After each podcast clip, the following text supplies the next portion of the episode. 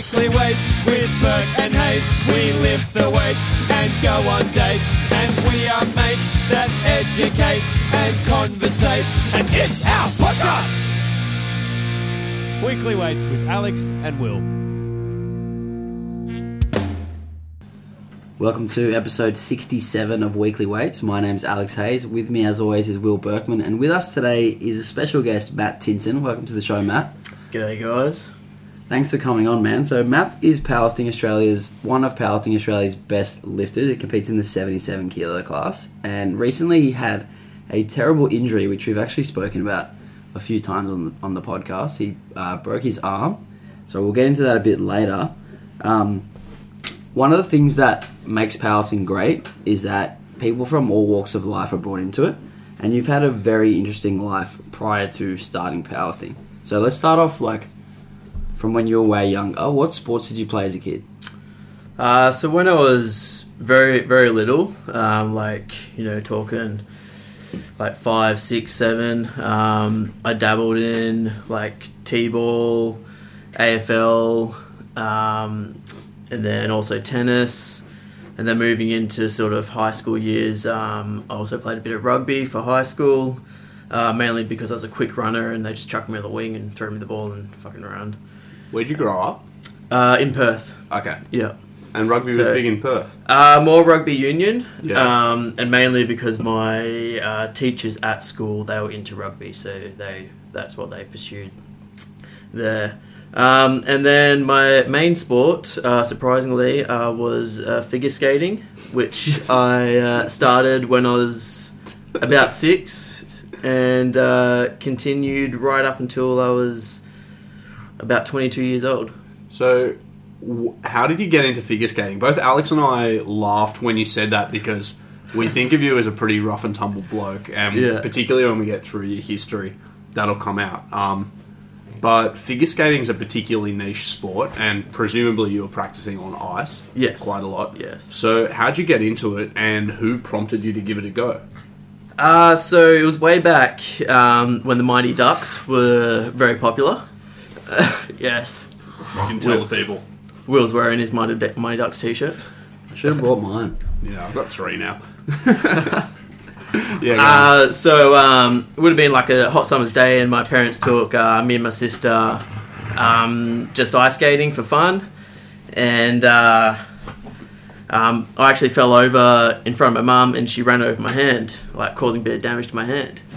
With a Um, skate. Yeah, with a with a skate, like chopped a bit of skin off, and um, yeah, it was it was pretty bad.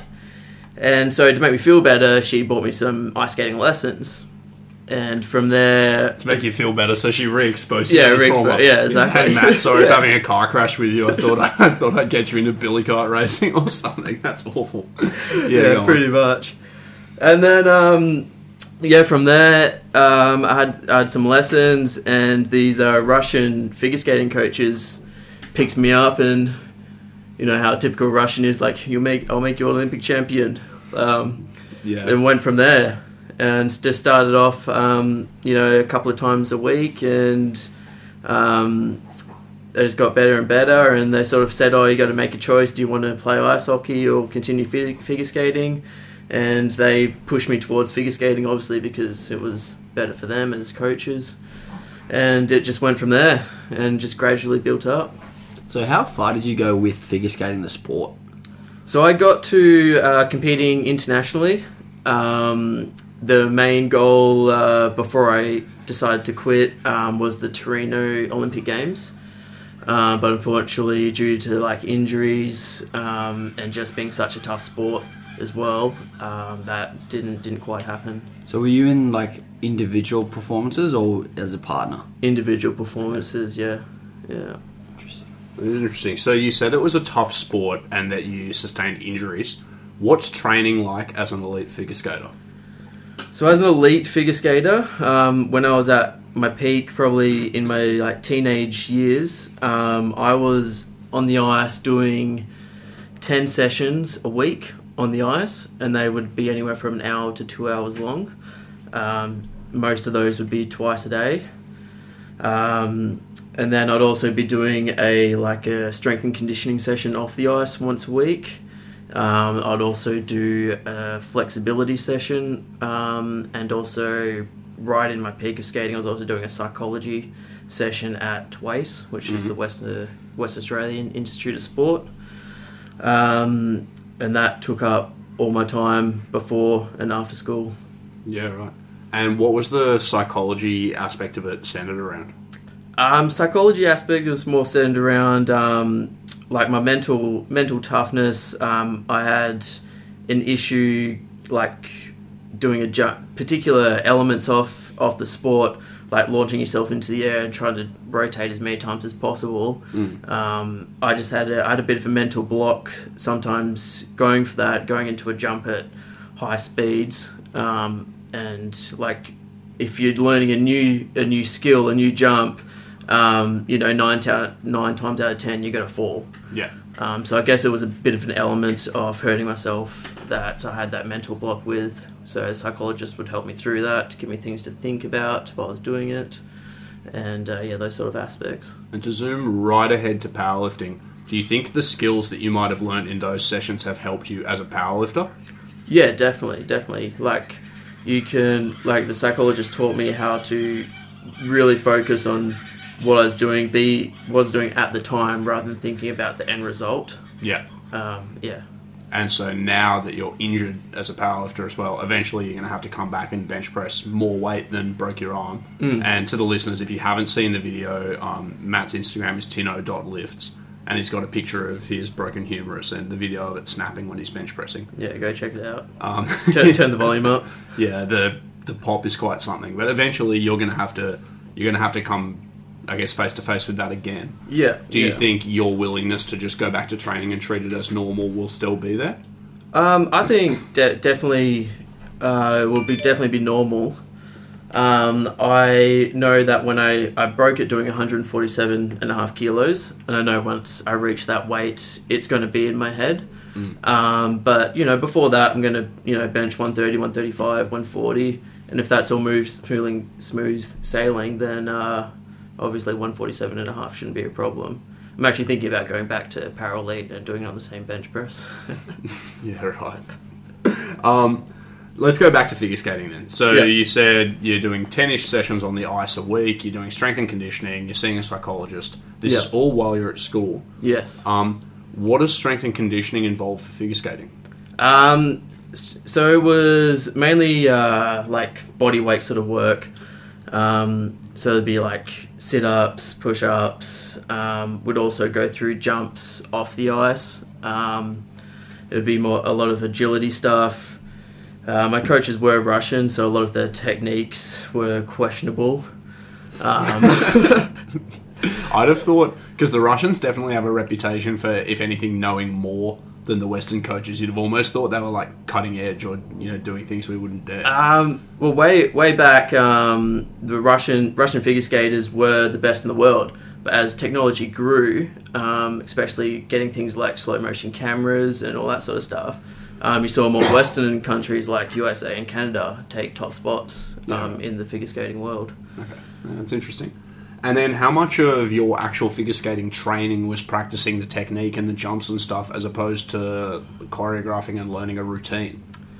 Uh, yep. So choreographing and learning a routine that could take that could take weeks to learn, um, but you'd normally go through go through the steps in between the jumps to learn it, and then once you've learnt the choreograph, put it all together, try and get it all to mesh. Uh, but I would normally do jumps, spins every single session. Um, yeah, but the there are several different jumps and several different spins in figure skating, so you wouldn't constantly be doing the same ones every single day. Right.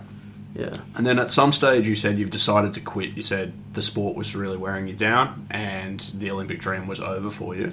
Yeah. Was there a particular incident that sort of like precipitated that, or Um, yeah, sort of. Like I, I was training in Canada at the time. I'd finished, I'd finished school, um, finished year twelve, and I went over to Canada to train for six or seven months um, with really well renowned coaches over there. And uh, I started getting um, like bursts in my ankles um, just from the skates, being the pressure on.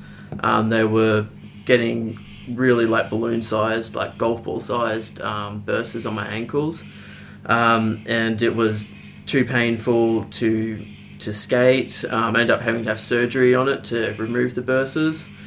Um, and then also it got to a stage where financially um, it was costing my, my parents a lot of money. Um, I was also working like where I can, but like there's not much sponsorship for an Australian figure skater, um, surprisingly. Um, so like you'd have to pay for flights, coaches, um, everything. All skates are really expensive. So I got to a point where uh, my parents were like, "Hey, you got to you got to like get a job and help out with the cost of this. Um, otherwise, we can't really support you anymore because you know my parents want to retire at some stage. and It was Yeah. costing them a lot of money. Um, so I decided with the injuries and stuff that I um, did my last competition as a competitive figure skater, and then um, tried to go into doing shows. Um, so what they, they call it turning professional. Right. And from there, um, I went into doing a few small shows, and then um, got selected to do Disney on Ice. Yeah, and for all the listeners who are wondering why we got Matt on, it's because as a show we like to be topical, and with The Lion King having just come out, we thought we'd get our own Disney star on the show. So we've got Matt Tinson from Disney on Ice. what sh- what shows did you perform in? Um, so before Disney on Ice, I just did a couple of little shows in Singapore. I spent um, all up like uh, three months in Singapore, um, and that was just like a small little ice rink in a shopping center. Um, and then uh, finally got accepted to do Disney on Ice. Um, and the show I did was called 100 Years of Disney Magic, which is quite weird because Disney hasn't been around for 100 years, so I don't know why it was called that. Um, No, it is weird. yeah. but anyway, so I started off there as just um, just as an ensemble skater. So I did a lot of uh, sort of background stuff, and then worked my way up a little bit, and I was um, to play the main role of the show, which was uh, Aladdin and Shang from Right. Mulan. You played Aladdin. And Well, I wasn't quite yet. I was just like the understudy for it. But did you have to deliver the lines and everything? Yeah, That's awesome. Yeah. so you were essentially an actor and skater. yeah, that's well. correct. We had to mime mime the the songs. Can you? Oh, I was going to say you had to mime the Yeah, songs. I had to mime so them. you can't sing like No, Whole no, New we- World or anything No, right no, now. no, no. We never You can't sing sung "Be a. Man." Shang sings "Be a Man," can doesn't s- he? can you sing the Weekly Weights theme song? No, no, this no guy off air, we asked which theme song he wanted us to play, and he said, "Aren't they all the same?" we nearly terminated the interview right there. The Weekly Weights theme songs are not all the same. There's four of them, um, And the Wilks edition. and the Wilks edition. So technically five. That's actually that's very cool. I didn't realize. So you had all the lines when they spoke and things like that, though, right? Yeah, and very very interesting when we went to different countries and it was in a different language. Oh, Did you, had have to, learn speak languages. The other language as We well? had to try the best we could. Good grief! Wow. I can't imagine how difficult that would be. So you're skating, yeah, dancing, yeah, interacting with however many other people are on the rink yeah. at a time, Yeah, and delivering lines occasionally in the wrong language. yeah, correct. Which uh, which countries did you attempt to do their language? uh, we did uh, French and we also did Spanish. Really? How's Yeah. your Spanish just generally? I couldn't couldn't tell you anything. Do you remember any of your lines? Nah, nah. This, no, no way. this was years ago. I could, yeah. As I said, we just tried our best. So Yeah. how old were you when you started this? When I started Disney, Yeah. um, I was 19. And how long did you do that for? I did it for two years. So I did two tours um, with Disney, one ar- all around the US, and then I did one uh, around a lot of Europe as well. What are some of your best memories of those years? Uh, best memories. Um, obviously, traveling was like the biggest, the biggest um, memory of all. Um, getting paid to travel around the world is amazing. Um, and uh, there's a lot of lot of shenanigans that went on behind the scenes as well. Um, Disney's not quite as like G-rated when they're not on stage. Is that what you're saying? no, Dis- the Disney magic only happens only happens when you can see them on the ice. Behind behind curtains, there's no magic. Yeah, Different, right. different type of magic. Yeah. um, but you know, like uh, it was awesome to like I had really good mates on the show to travel around the world with your mates essentially, is the best experience of all. Um, got got into a bit of trouble when I was in the US as I was under 21, and uh, I did have a fake ID, but that um, I got caught out in my last couple of weeks in the US. Um, it almost almost got arrested, but uh, managed to get out of it. Yeah, please. I'm just a poor Disney on Ice performer. I'm sure the cops would have been fine with that. That's great. Pretty much. So you did two tours, and was there an option to continue for a third, or was that it? Yeah, there was an option. I actually even signed the contract for a third tour. Um, it was going back uh, back to America, almost repeating the same tour I did first up. Um, but then I decided not to do it and uh, pursue other other things. And so other things eventually led you to the army. Was there anything in between um, Disney on Ice and entering the forces? Um, yeah, I well when I decided I didn't want to continue um, with Disney, I knew I wanted to go into a job that uh, needed like physical work. I couldn't sit behind a desk, um, so I tried out for police and also uh, fireys. Um, police, I went to the testing process. Had no idea you weren't allowed to use a calculator for the aptitude testing. Um, and so I miserably failed that. How hard was the maths? Um, it was pretty hard, like hard. It's like how much does a donut and a coffee cost? Donuts Yeah. are two bucks seventy. Coffee's a half price today. That's like it was, it was, it was fairly hard. I mean, with, I mean, you guys probably used calculators through your whole schooling career. It was the same as me. Like I'd completely forgotten how to do, like maths, just trying to figure it out on paper. Uh, so that was kind of annoying. Fireys, I got through um, the process a little bit, and they basically pretty much said, "Oh, we're looking for more mature um, applicants because apparently I hadn't had enough life experience yet." Um, it seems quite extraordinary. yeah, so so then um, I turned to um, the armed forces and applied uh, to get into the armed forces and was successful in that. Okay, cool. And what um did you go from basic training straight into what I think was your eventual role in the army and may still be your eventual role, um, which was working as a carpenter? Is that correct? Uh, no, so I when I first applied to join the army, I uh, went in as an infantry soldier, Mm-hmm. and uh, so I went through recruit training, and then uh, after recruit training, you go do your job specific training. So mine was infantry training, and then once you've successfully completed that, then you get posted to uh, infantry battalion. Right. And so, what did um, what did basic training entail for those? Um, so basic training, it was. I mean, it was it was relatively easy physically um, because they got to cater to everyone. Um, so the the physic the physical standard is quite low just because they do have to cater for everyone. Um, but then I think the biggest thing in recruit training is the mental uh, like toughness of it. I mean, you're told what to do, you have to do it when you're told. You have to be up at whatever time they tell you. You have to go to bed when they tell you to. You can't go to bed any earlier. Um, so I think the mental thing was the toughest for me in recruit training. I mean, coming from the figure skating background, especially having Russian coaches, I was pretty good at doing what I was told to do when told to do it. But yeah, the biggest thing was not being able to, I guess, go out on a weekend and do what you like in your downtime Yeah. as such. Yeah. And in terms of what they asked you to do physically, you said it wasn't that hard. Was it a lot of like running and climbing and things like that, or did you have to lift weights and do things Um, like that too? It was a it was a mixture of things. Um, a lot of uh, body weight sort of work again, um, as well as just like running and cardio fitness. They did have a pretty decent obstacle course there, which uh, is quite fun to do. And you do that with a bit of weight um, on you as well, like yeah, what they call webbing. Um, so that was quite good. I think now, and I think JP actually went to um, the uh, recruit training school not that long ago. I think it was last year um, to teach the physical trainers their level one in um, fitness or something like that. Okay. Um, I remember seeing on his Instagram that he was down there. Um, so I think that now they are more leaning towards they've seen the benefits of strength training.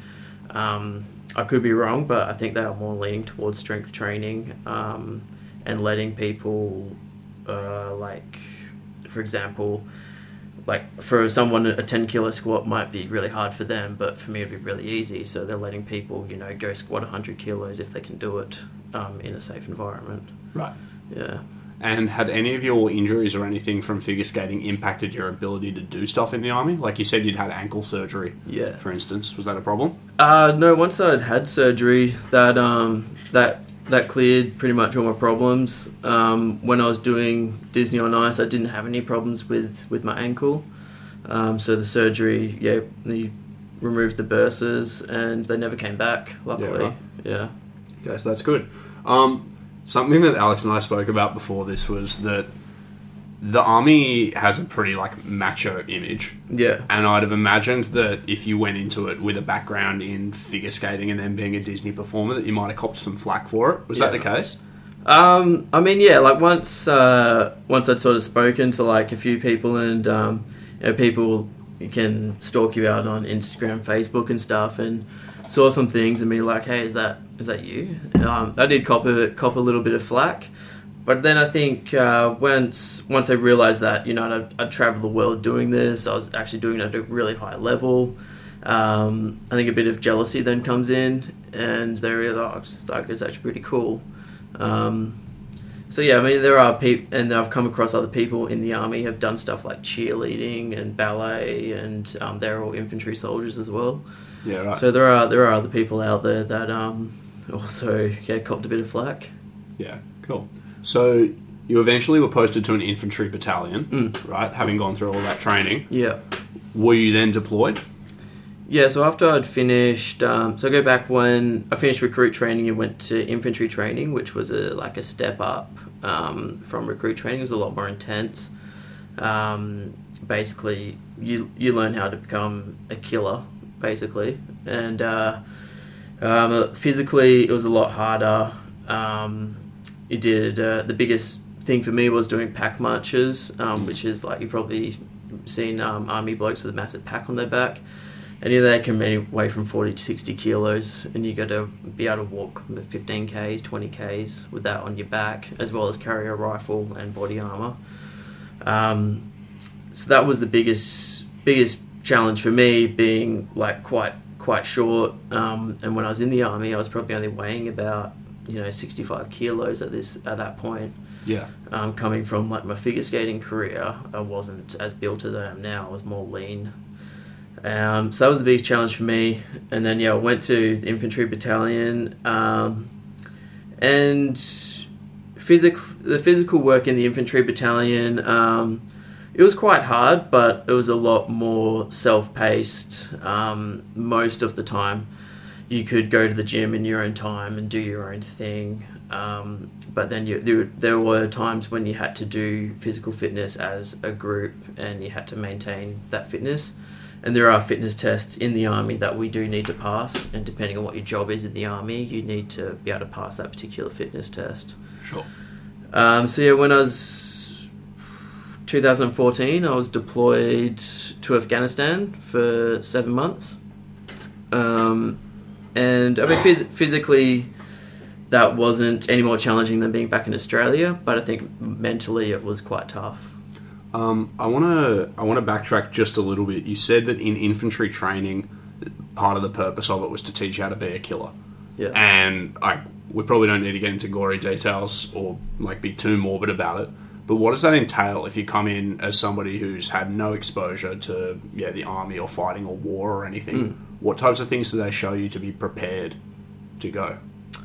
Uh, well, first, um, way back in recruit training, you would uh, you learn how to shoot a rifle, um, and then when you get into infantry training, you learn all the tactics behind infantry training. Um, there are different ways how you'd go about um, uh, like attacking like the enemy, um, different techniques. Um, and then they also do uh, like assault courses.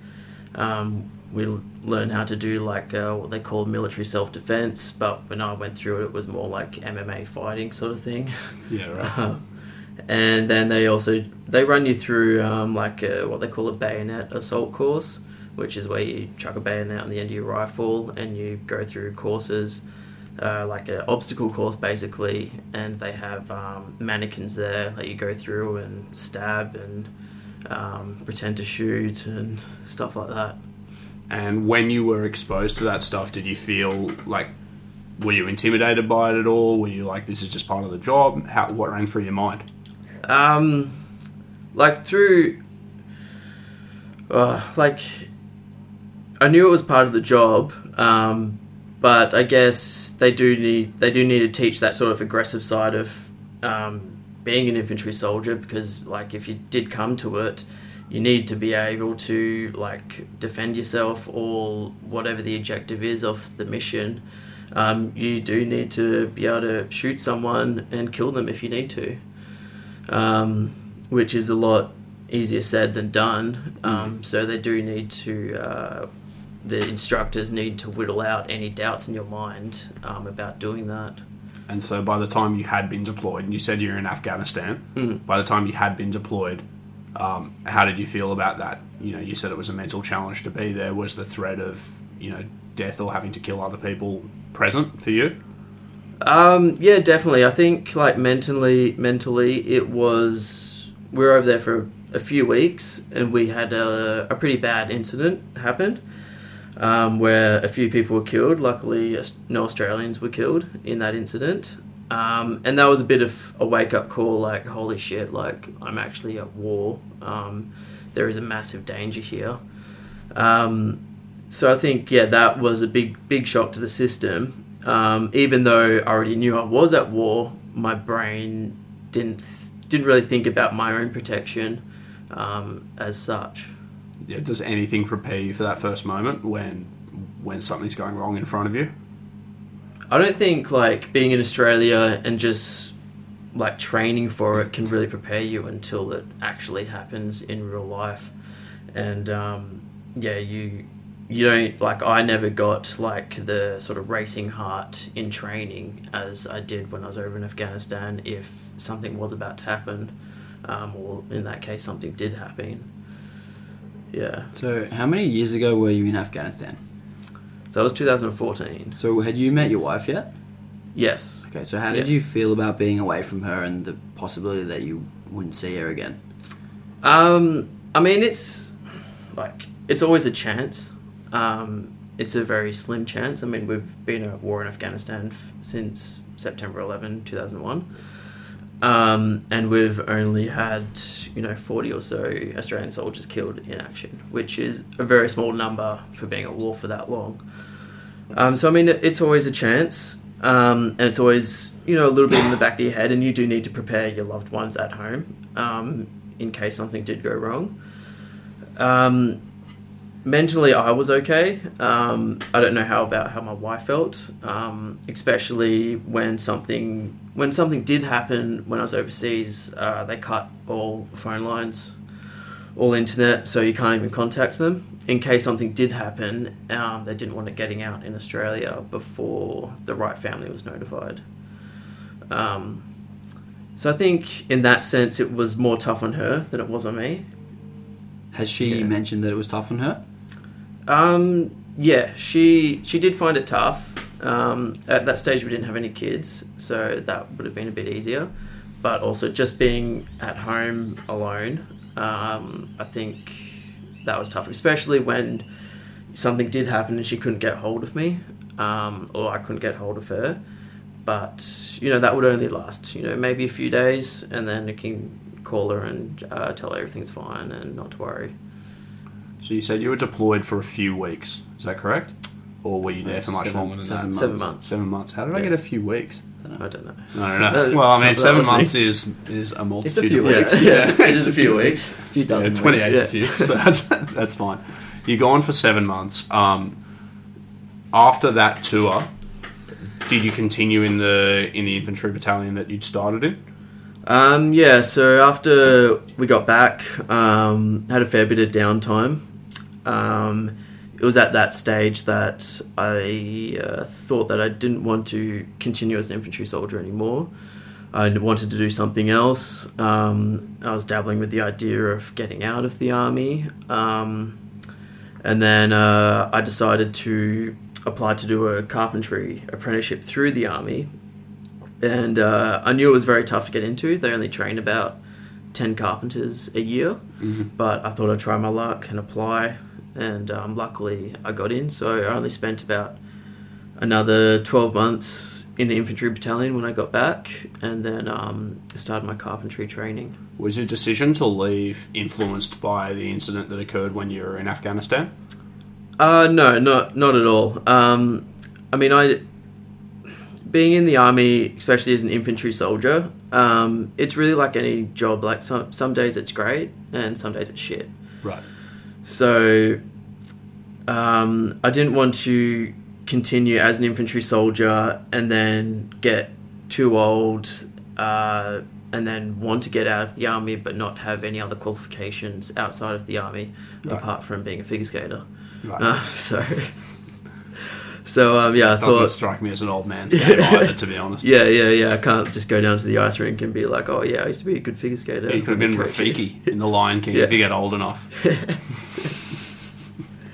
Uh, uh, so yeah, I decided to transfer and do a carpentry apprenticeship through the army, and um, luckily got in. And the main reason behind that was just I, I do enjoy being a carpenter, Mm-hmm. but at least now I've got the qualifications that I can leave the army with and do on the outside.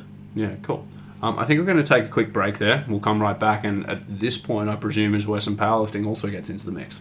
So we'll be right back.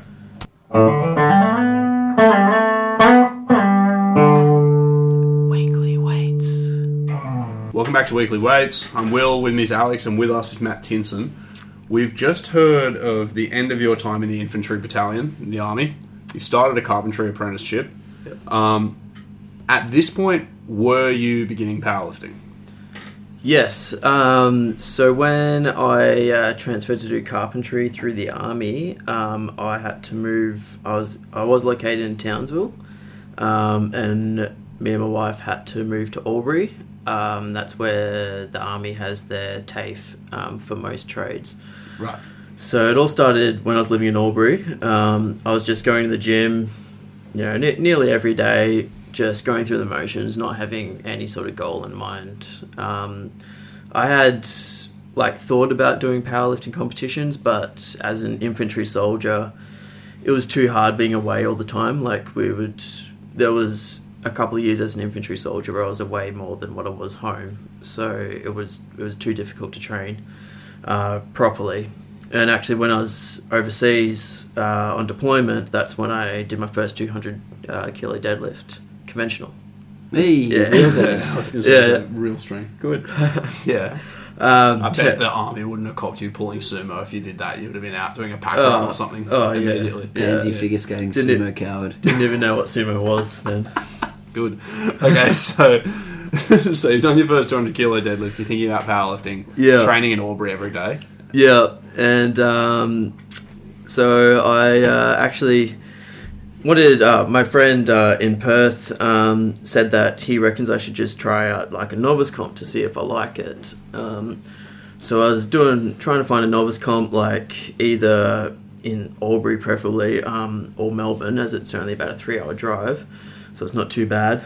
Um, couldn't couldn't find anything in the sort of time frame. Um, they were more like end of the year or something like that, and I was like, "Fuck, I want to do one like you know in a few months."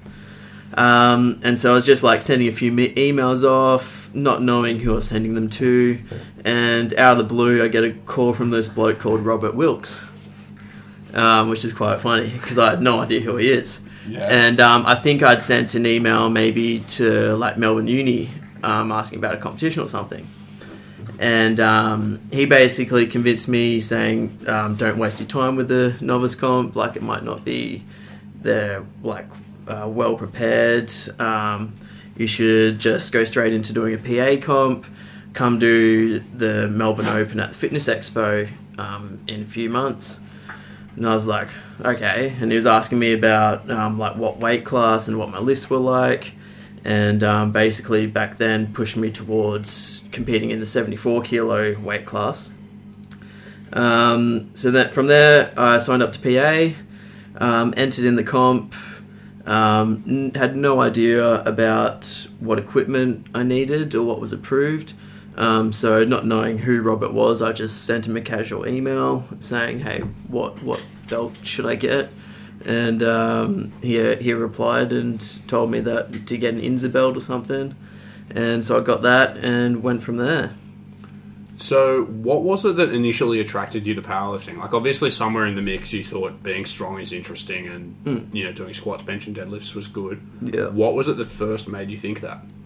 Um, well, when I was uh, when I was deployed to Afghanistan, um, uh, there wasn't much room to do cardio. The base I was on was quite small, um, so cardio fitness it was possible, but it would it got boring. Um, and also being outside, like it got to like fifty degrees um, in Afghanistan, so it was bloody hot. And then on the other extreme, it got bloody cold in winter, like snows there in winter. Yeah. Um, so being outside wasn't wasn't ideal. Especially I spent most of my time during the day outside, so my downtime just like wanted to be in aircon or something. Um, so I just basically trained weights when I was over in Afghanistan and continued that when I got back. And uh, yeah, got to the point where I just decided not to do cardio anymore and just train weights. So you did your Yeah. first comp um, at a fitness expo. What was that like Yeah. compared to performing in front of thousands of people, presumably, um, Um, for Disney on Ice? well, I think it I think it helped me a bit with nerves because I was comfortable being in front of people. Yeah, it was almost Um, like a step down. Yeah, almost. Um, but like it was, it was, it was fine. I, di- I didn't have nerves or anything. I knew that the lifts I could do because I was a, a newbie. I'd already tested the lifts, my one RMs in training. Smart. Yeah, so And you Like- just did them again? Was that the goal? Was literally actually no, I, I stuffed up bad. right. So what, what were your lifts in your first comp? How many lifts did you Um, make? What'd you weigh in at? Did you win? Um, uh, so I was competing against uh, Alvin in that comp. Yeah. Um, and I Alvin remember- Lim, to Alvin listeners, Lim. one of the best now 77 kilo lifters in the country, has represented Australia two times, three times, At least three. at least three times. Very, very good lifter. He's been around a while. Sorry, carry on. Yeah, uh, he probably doesn't. He probably doesn't remember. Um, but I thought you were Uh, going to say he probably doesn't listen, and I was very offended. Alvin, if you're listening, message me Purple Dragon. You reckon he will? No. No, probably not. yeah, go on. Um, yeah, so uh, what was the question? You Did you win? How, how, many, you ma- how many lifts did you make? What were your lifts? in- Yes. Okay. So um, it was only like a, a couple of weeks before the comp that I figured out how to low bar squat. Um, before that, I was just all doing high bars. Um, so I managed to squat out 212 and a half kilos as my third, and that was quite comfortable. Um, probably had another five, seven kilos in the tank. Um, and then moving on to bench press. Um, can't remember what my first was. For second, I went 145 and missed. And third, 145 and missed. Um, reason being that when I read through the rules of uh, powerlifting, I read that your hands had to be inside the rings for some reason. I misread it. And so I was like, oh shit, I gotta like train with a close grip bench press. And um, yeah, because the one 145 I had done training quite comfortably, and then I read this rule, and I thought it said your hands had to be inside the rings. Right. Little did I find out later that it was actually your index fingers can be on the rings. Uh, so yeah, missed missed 145 as my third. Um, deads uh, second attempt was 255, which I had done in training, so I knew I could do it. And uh, third attempt for deadlift, I went to 260 and got it up, but I think I got red light for a downward movement, which I had no idea what that was at the time. I was just like, what? Why, what was wrong with that? So Yeah. So six out of nine. six out of nine, Yeah. but you're still like 212, 140, and 255 ish Yeah. at 74. Was that Yeah, it? gave me a 602 and a half total. So 602 and a half at 74 is, objectively speaking, a pretty decent total. Actually, yeah, like yeah for a there's 74 kilo lifter, it's pretty Um, good. So your opening bench was 135, just for the record. Correct. Yeah. Maths. Okay. Yeah. So, thanks, Alex. So, like, objectively speaking, you're already quite a good lifter. Um, did you expect to actually be okay? Like, were Um, you strong as a kid? You know, at what point did you think you might actually be good at this sport? Um, I knew I was like fairly fairly strong. Um, I'd sort of looked up previous results, um, and I was I was sort of in between the seventy fours and the eighty threes, um, like weight weight category wise, and like the 80, 83s, I wasn't competitive in that. Which then I thought, okay, well, I'll just compete seventy fours and like drop a kilo or two, and at least I'll be competitive Yeah. um, which yeah, I decided to do, and um, yeah, it paid off. Um, the ultimate goal was to get to like nationals in my first year, bit, but I didn't get there unfortunately Right. because it was so bloody competitive. The seventy four class always seemed to be. I guess the the thing I'm trying to nail down is, you know, we've like we've discussed sort of this life story for you where there was figure skating, where you did some preparedness for figure skating stuff. You know, you mm. lifted some weights, did some stretching, Yeah. jumped on boxes and shit. You went to the army and you did basic training and you ran around and you lifted some weights in Afghanistan. But somewhere in there, there was this genesis where actually being strong must have been important to you. Yeah. And you must have, you know, you said you entered the army at under 70 kilos. Yeah. But now you're somewhere between 74 and 83 kilos having to cut down. So you've put on a lot of muscle. Yeah, Like something has lit the spark in you to say, I want to be big, I want to be strong, and I might actually be good at this. yeah. Um, and I just, I really want to nail down what it was. Um, I think when I was going through my infantry training, that um, sort of ignited um, getting getting stronger. I was able to go to the gym in my own time. Um, I mean, previously before joining the army, I was a figure skater with Disney on Ice, so I didn't I didn't go to the gym. We didn't have a gym to go to all the time, um, so I was more doing body body weight and uh, cardio. But now, like I found going to the gym, I enjoyed lifting the weights and I was seeing results. Um, so I just started like smashing myself in the gym and it got stronger and stronger. And um, I still continued some cardio with that. Um, but then it got to a point, like as I said, I did a 200 kilo deadlift and that was a big, big milestone. Um, and I think that, that ignited like, oh, I want to get into some sort of strength sport. And going coming from such like a competitive career before joining the army I, I just felt like I needed something to work towards I find it very boring just going to the gym um, lifting weights for no particular reason I need I need a goal in mind to work towards and that sort of ignited yeah I would say that ignited the fuel to start powerlifting Yeah. Well, that's that's something that resonates with me a lot. I knew when I when I stopped playing rugby, like very quickly, I stopped enjoying training as much just to train. yeah it's funny now. I like training to train, but Yeah. like, but then I needed a competitive outlet. yeah And exactly you, with an elite sporting background, I can see that as well. yeah What types of training were you doing? You said you were smashing the gym. Somewhere in there, you went from not being able to deadlift 200 to pulling 255 and missing 260 at lockout. yeah You know, as well. What were you doing? Um, so it was very much just a bodybuild style training, you know, like was it is it chest and tries, back and buys and legs? is that the Pretty much. that's the, the classic.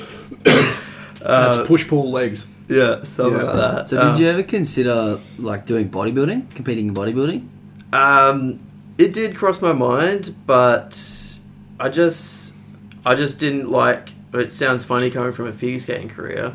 I just didn't like the idea of getting up on stage, like flexing my muscles, and I didn't see it like. Sorry if I offend any bodybuilders. I didn't see it as a sport.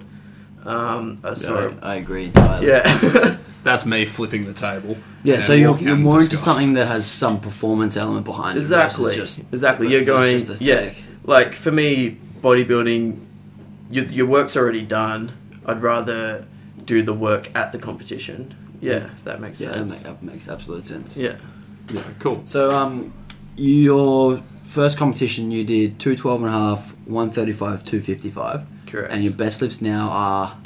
Uh 250 but that was in the 83s my uh, currently uh, yeah 83s yeah currently in the 77 kilo class it's 247 and a half uh, 165 bench and a 273 deadlift with a what was that 280 286 total I think More is than my that, best I total. reckon. 686. Oh, two, yeah, six eighty six Yeah. Yeah. yeah, Okay. yeah, yeah, six eighty six total. So we're up we're up 86 kilos on the total in the past couple of years. Yeah, Um, after that first competition, though, obviously you said you messed it up a little bit. You went six for nine. yeah, Was that what prompted you to get coaching? yeah. So at that at that first comp, um, I actually met JP. Um, no idea who JP was, and um, he was just to me he was just some bloke helping me uh, helping me um, get my cards in.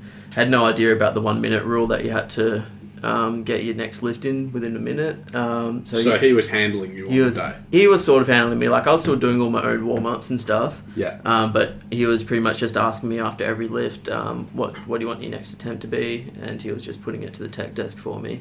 Right. And then from there, the fitness show had um, had a banquet for presentations. Um, and then there, I sat down, and John and Gre- Greta sat across from me. No idea who they were at the time.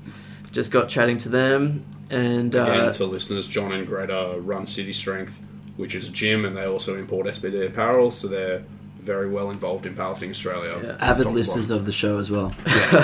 Yeah, carry on. Um, and so uh, I found out that John was a coach, um, but at the time I was living in Albury still. Mm-hmm. Um, so he uh, suggested to contact uh, JP for online coaching, Yep. um, which I did, and the rest is history. I've been with JP ever since. So how long ago was that? What year was that? That was, I want to say 2015. No, 2016. 2016. 2016. It's only three years ago. Yeah. Wild. So, what was your next? Like, how did training change for you? I guess is the first big step when you actually got involved in powerlifting as a sport. Yeah. on, like with coaching. What Yeah. were the things that JP immediately changed about your approach? Um, so the biggest thing that I found is that because I was just training myself, like my in my head, I was like, yeah, I got to get to the gym and smash myself like every session, basically. Um, and when I started training with JP, I was like, shit, like what? This is really easy. Like what's going on? Like it's training should be harder than this. Um, but then as I as time went on, I learned it's more structured structured training. Um, and obviously, starting with a new coach, you got to start off light so he can see my technique. Um, and yeah, so we I went with JP. He was put me down for five days a week training, whereas I was normally doing six. Um, so I mean that that was good. At least I got to spend more time with my wife and everything. And Good for uh, you, bad for her. yeah, possibly. yeah, go on. Um, I just found that was yeah a lot a lot more structured to what I was doing, and obviously more powerlifting focused towards the big three lifts. Whereas like before, I was you know jumping on like the chest press machine and stuff like that, which I don't think I've done since. Yeah, So, because you have this unique background as both a figure skater and as someone who's been in the armed forces, were there lessons from them that you then took and applied to your powerlifting training? Yeah. I think I think like um, the the biggest lesson is that uh, from a very young age. Um, I was very disciplined from from my figure skating career, especially from having like Russian coaches. Um, they're very much the Russians are very much like if you're not first, you're last sort of thing. You know, the second is the first loser. Yep. so in that sense, like I I knew what work needed to be done, whether it was figure skating or powerlifting. I knew what work needed to be done to reach my goal. Um, so I just did it, and I think coming from the figure skating career into powerlifting, JP would um, prescribe me my program. I knew that's what I had to do, and I just did it um, without too many complaints. I don't think JP. Well, hopefully not. And what about um, what about from the army? So obviously, there's a big discipline component to that as well. Yeah, But correct. were there things you learned about yourself in your training for the army, or you know when you were deployed, that you think have helped in training as well? Yeah, I think um, the army has a very much attitude like um, if something needs to be done, again, you're told to do it, you do it. You don't ask questions, you don't say, I can't be bothered. Um, you don't palm it off to someone else to do. um, if your if your superior asks you to do something, you do it. Um, and in the army, if you don't do it, you can you can be charged. Um, you can get a loss of pay. Um, so I think coming from that as well um, in powerlifting, I mean, as I said, your coach tells you that you need to do this training, you just do it. And even now that I've got kids, um, my life's pretty busy. Sometimes that training needs to be done once my kids go to bed. Um, luckily, I have a home gym set up, which allows me to do it. And I know that it needs to be done. Yeah, okay, if I, I might miss a day, I'll try and catch it up. Or I just talk to JP and be like, hey, I missed a day. Um, what do you want me to do? And he'll either say, I'll just chuck this exercise onto the next day, um, or we'll just repeat that day next week. Right. Yeah, I've I've um I've been coaching this guy Randy who used to be in the army as well. Hmm. I've noticed that he's very like yes sir, yes sir.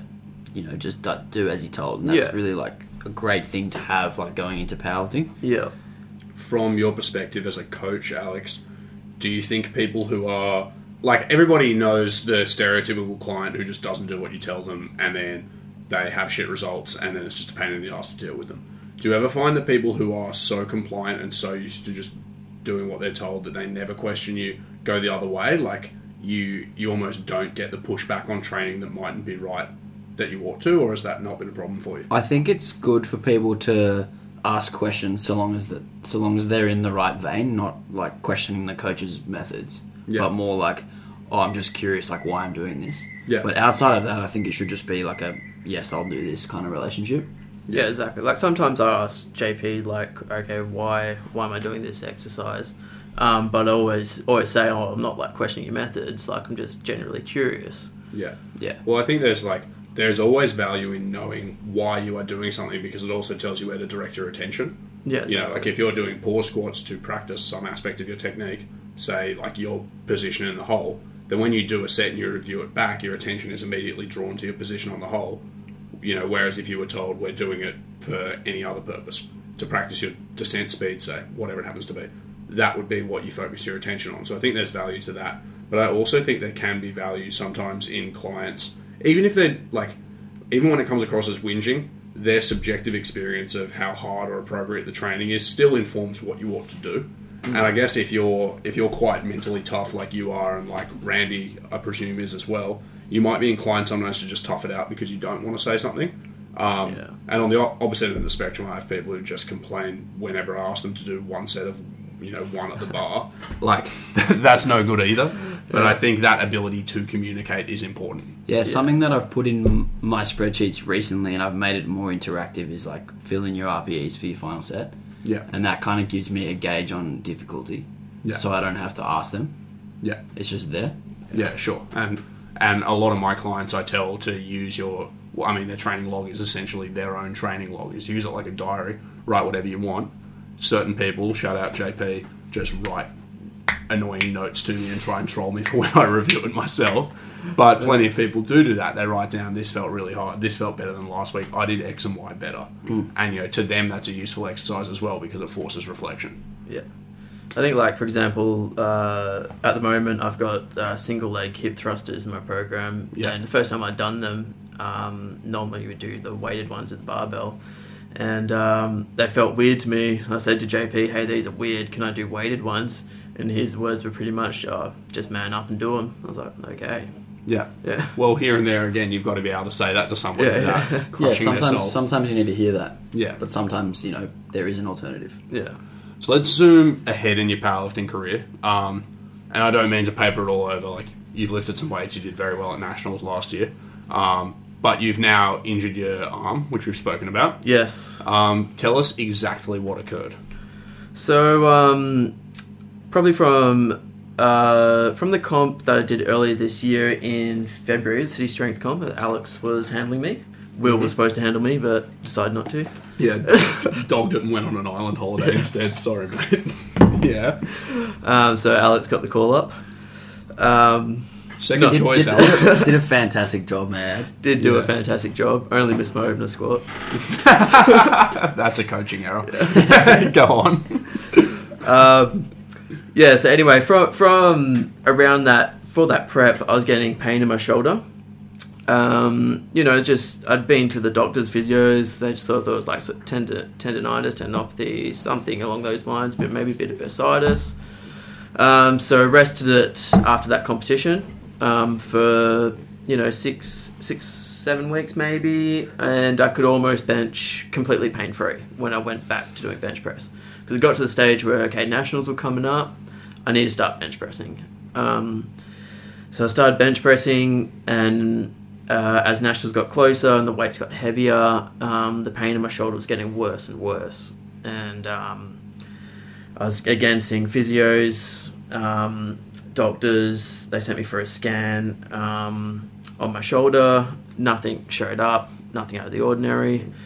So I was all right. Um, uh, I started to see um, uh, uh, outside physio, and um, they they pretty much just said the same thing that it was tendinopathy, tendonitis in my shoulder, which which is fine because that's where the pain was.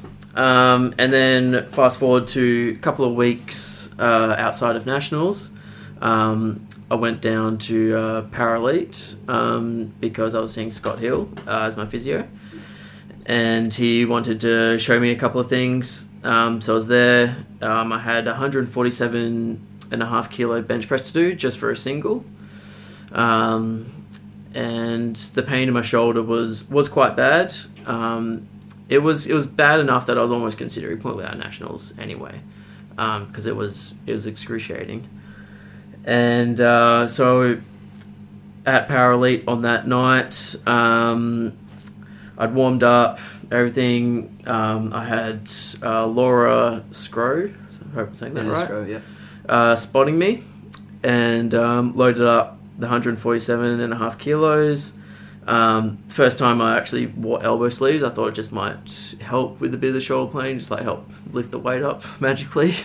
Yeah. Um, and uh, yeah, went went down and went to push it back up. Loud snap.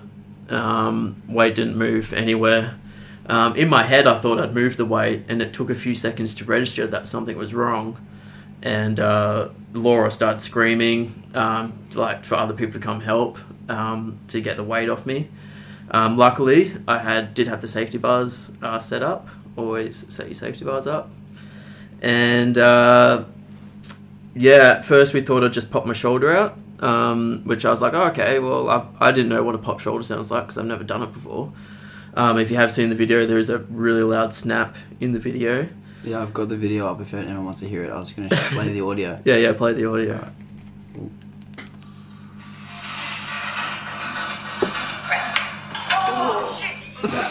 that click. Ugh.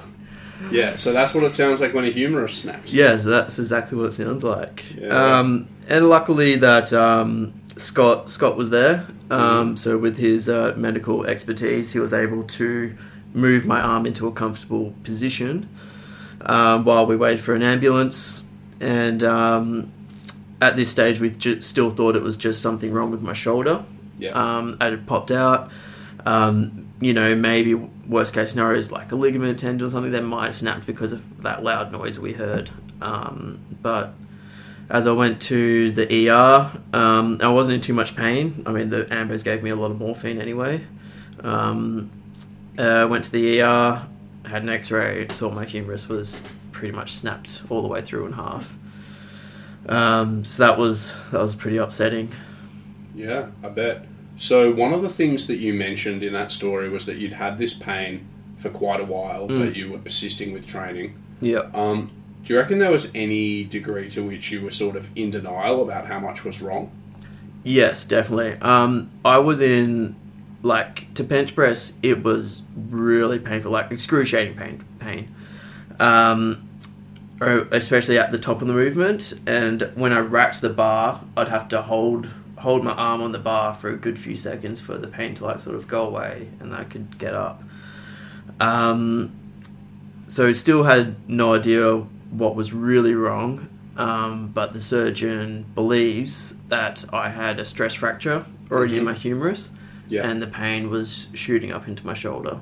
So in the there was nothing wrong with my shoulder. So this is something that resonates with me a little bit because I like I had a proximal hamstring avulsion, so I tore my left hamstring completely off the bone, and I had um, I had pain in that hamstring about eight or ten weeks prior to actually tearing it during training, and it was sometimes so bad when I was driving to placement because I was on placement for sports science at the time.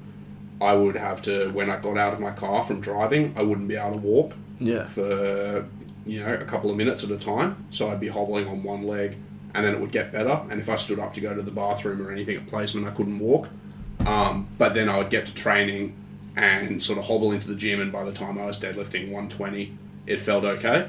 So I was sort of in denial, being like, oh, you know, I can lift okay, it just hurts at other times. But then the pain would get a little bit worse after the sessions and things as well. Yeah. So when I did eventually tear my hamstring, I spent a lot a lot of time after sort of kicking myself and going, well, fuck, if I'd been a little bit smarter and been willing to acknowledge there was a problem, I wouldn't be in the position I'm in. Yeah. Exactly. Do you feel that way at all with your shoulder or not really? Um, in a way, sort of both. I am kicking myself, and in a way, I am relieved. Um, kicking myself as that I wish that I'd uh, gone got an X-ray, but didn't even cross my mind that it would be a stress fracture. I mean, it didn't cross doctors' minds or physios' minds that there could be a stress fracture there. So didn't get an X-ray done, which probably would have shown a stress fracture if I had gotten that done, and I would have had to pull out of nationals anyway um, to let it heal up. Um, and I was hoping later this year to go to World Championships um, or do an international competition, which if I had a stress fracture, I probably wouldn't have been able to do anyway. Um, Right. Probably would have had to given it some a lot of time to heal. Um, and then in a way, I was relieved that uh, I knew what the problem was. Um, I was relieved that I didn't pop my shoulder out because I know once you pop your shoulder out once, it could be a recurring problem, and I knew that would always be in my mind. Yeah. Um, doing heavy bench press. Um, so in in that sense, I was relieved that I knew what the problem was, because the pain while benching was excruciating. Um, so yeah, I was relieved that I finally knew what the problem was. So how do you then put that behind you and go back to training? Because like spoiler alert, um, you know you have been lifting weights, you've been doing squatting and things. Now you're doing some rehab for your upper body. How Yeah. do you move on um, with that in the background? Um, it's hard to move on, um, especially like post surgery. Um, I should say I had I had surgery on my arm to put screws and a plate in there to repair, uh, hold the humerus in place and repair it. And uh, from that three weeks post surgery, I was able to start seeing the physio. Um, I'd lost a lot of movement um, in my arm. I couldn't raise my arm above my shoulder. Um, so from there we started physio, and within a week I could lift my arm above my head. Um, so I went from having no, pretty much zero movement above my shoulder to being able to lift my arm straight above my head. Um, and from there it was just the few weeks getting my range of motion back, range of movement back, and now we're gradually just this week I've started to add like one kilo to five kilo dumbbells in some movements. Um, and while doing that, I've also been doing um, single arm stuff. So my right arm is getting massive while my left is shrinking. There's a Yeah. sorry, this is completely unnecessary aside. Um, you know M Night Shyamalan or Shyamalan or however you say his name, that director, the guy whose movies always have twists. Know what I'm talking about? No. Um, directed the others or whatever. Um, the Village. He directed the live action Avatar movie. No, No. okay. Famous, famous guy for directing movies where they always have twists. And um, he did one movie that is honestly one of the worst movies I've ever seen, called Lady in the Water. And there's a character in it who, as a science experiment on himself, only trains one arm, and he looks absolutely absurd. He like he's super duper jacked up on one side only. Anyway, if you don't know, if you don't know who he is and you don't know the movie, you won't get the reference. But look it up, you know because it's you right now. Terrible reference. Terrible reference. There's going to be one movie buff in the audience who's like, wow, someone knows that movie. it's bad. Um, okay, so you're back doing a little bit of training, and Yeah. what's the prognosis for your injury? How many weeks or how many months until you should be back to baseline? Um, so at the 12 week post surgery mark, I will get another x ray done and hopefully see that uh, the fracture is pretty much completely healed. Like, Mhm. hopefully, nothing really to see. And um, from then, I will be allowed to pretty much go back to normal training. Um, over the next five weeks, while I'm leading into that, I can gradually, slowly add weight um, as long as it's not painful. Um, and then at the 12 week mark, um, if it's still causing me some discomfort, um, like at the moment, um, I can't get my arm back very well to do like uh, squats. Mhm. I can get into a high bar position, but um, there's no way I could slide the bar down to get into a low bar position. So hopefully that will come back, uh, but if it doesn't, um, then we might need to remove the plate and screws out of my arm, um, just to give me a bit more range of motion. But if it's all good and I'm happy and it's not causing me any problems, then the plate and screws can stay in, and um, yeah, I'll be equipped lifting. I was going to say, are you equipped lifting, or are you just going to be finding it harder to make weight with the metal in you? with the 10 grams of metal in me. All right, we're going to take another quick break, and we'll come back and hit um, Matt with the four questions that tell us everything we need to know about a person.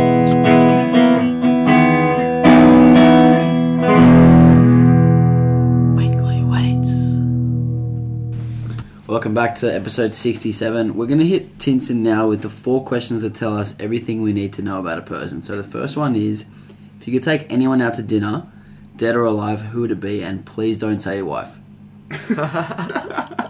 Even though she is lovely, Yeah. Yeah, so who, Yeah. Would, who would you two take out to dinner? Mrs. Um, Tino on Instagram. yeah. correct? Mrs. Tino Yeah. on Instagram. Yeah, Go DM'd follow me her. the other day. If, you- if you want to see my kids, go follow her. Did she really? I don't, I don't think so. Uh, um, that's a that's a tricky one. Um, I thought about this a little bit, and I'd have to say possibly George W. Bush, uh, but only if he'll tell me all the U.S. secrets that I wanted to know. And you go, go golfing with him? No, I suck at suck at golf, but I would So go- to see. yeah, okay. Well, Yeah. yeah, I'd go golfing with him. Have you seen that video? Of George like, W. Bush being now shit watch, at now watch this drive. He's talking about the war, the war on terror. No, And he's like, we will stop this war on terror. Now watch this drive. He's like at the golf range. He's at the, at the I golf haven't course. You seen that. it? It's No, nice. that's me. Uh, Um, while we're on while we're on US secrets, a couple of months until this Area 51 raid is Mm. meant to go ahead. You've been in the armed services. Yeah. Have you heard anything? What do you reckon? I have Are there not- aliens there? I have not heard anything, and I don't believe there is anything there. That sounds like the party line that you're But telling. that's Yeah. but that's what I'd like to ask George W. Bush. Okay, I actually thought you were going to ask him about you know the wars on Afghanistan, killed Kennedy? I'd ask Iraq all and that stuff as like that. Did All that. September 11 really happen? Who killed Kennedy? Did it really happen? yeah, jet fuel pump, melt Yeah. steel beams, all that stuff. Yeah. Yeah, very good. all right, question two. Question two: Who's your favorite athlete of all time? Ah, that's a that's a hard one as well, but ah, there's so many. I'd have to say um, Cadel Evans, Oh yeah, the cyclist. Yeah. Um, like not that I follow cycling too much, but I just respect him in the way that in a sport that is like riddled with drugs, um, presuming that he is completely clean, to win uh, a race like the Tour de France completely clean, uh, just yeah, I find that absolutely amazing. Were there any? I don't buy it. I, You don't reckon it's clean? No. to be honest, I find the idea that anybody wins the Tour de France completely clean near ludicrous. But it's like, it's possible. Yeah, he And the amount like of doping inside- guy. Well, the amount of doping in cycling is demonstrably gone down a long way because someone I read an article where somebody was calculating like the wattage required to maintain their um, their race speeds around the Tour de France, and since the days of like Lance, Arms- Lance Armstrong and things, it's dropped enormously. dropped. Yeah, you know, right. which is to say that the amount of drugs they're using ha- must have also less. dropped with it. Yeah, yeah. But people are still being busted for it, and when you have a sport that's like, you know, some part tactical, but a very large part basically which human can put out the most power for the longest amount of time, Mm. that's where like drug taking really, really shines. You know, Uh, yeah, hundred percent. But you know, possibly he has done it, and certainly he's a humble person who works very hard. And Yeah, well, Yeah. I mean, even if you do take drugs, you still got to work hard to get results. yeah, well, that's the thing. Nobody wins the Tour de France Yeah. without all of the other things on top of possibly taking drugs. Um, Man, we did some bike riding in Greece. yeah, And you we had did. this tiny hill, and dude, I tell you what, it is so fucking hard going up hills on a bike. especially because you were riding the training wheels, weren't you? I was yeah, extra friction. extra That fat gets at the you. as well. Were there any figure skaters that you particularly idolised when you were younger? Um, I mean, yeah, there was a there was a few. Um, the biggest one um, would have been a bloke called Yevgeny Plushenko. He's Yeah. a Russian. Um, he was just, uh, you know, he was like the Arnold of um, the figure skating world during my time. He would just win everything, absolute freak. Um, yeah, And what about the movie Blades of Glory? Have you seen it? I have seen that movie several times. I fucking love it. It's great you do like it? Yeah. How I much truth is there to it? Like the what's it called? The Iron Lotus. Oh, that's completely made up, obviously. Dude, you gotta oh, oh, obviously. next time. Next time you take your shirt off at a meet, you gotta say, "This is what a real skater's body looks like." okay, that's very also, one more question: um, Are there any drugs in figure skating? Not that I know of. Um, I did get drug tested as a figure skater, um, but I I don't know of or have heard of anyone getting a positive drug test in figure skating. And I reckon if they did, it would be something like like maybe prescription drugs or something. Like I don't think. I mean, what would you take? Politically correct answer. Yeah. Yeah, Boring. Boring. Yeah, I, Oh. uh, yeah. This guy was raised by Russians in a secret figure skating compound, Yeah. and you're going to trust Oh, his. if I was taking drugs at a as a figure skater, like my Russian coaches would have been the ones to push me to it. yeah, exactly. All right. Question three: Which movie or television character do you most resemble? I got no idea, but um, a few people, including my wife, say I do resemble Zac Efron. So I can kind of. Can you see a bit of Zac Efron? maybe in his Baywatch movie. Did you see Oh, Zac Efron with his shirt Maybe off. shredded. Far out, this guy. Um, Tickets on himself. yeah, I can see a little bit of Zac Efron in you. Oh, thank You've you. also, um, do you watch Stranger Things? Yes. You know Billy, the Max, the redhead girls. Yeah. it's Billy's his name, isn't it? The older brother. He's got long blonde Yeah, hair. yeah, Obviously, yeah. that's not like you. Yeah. But you've got a little bit of his facial features. That's Yeah, sweet. it's not bad. Yeah, he's a not bit of a heartthrob. Yeah. I'll take Um, that. Give or take when he's the bad guy. Sorry for anyone who has to watch season 3 Uh-huh. Um, okay, cool. Question four. Your life is being made into a movie. Um, sorry, into a montage.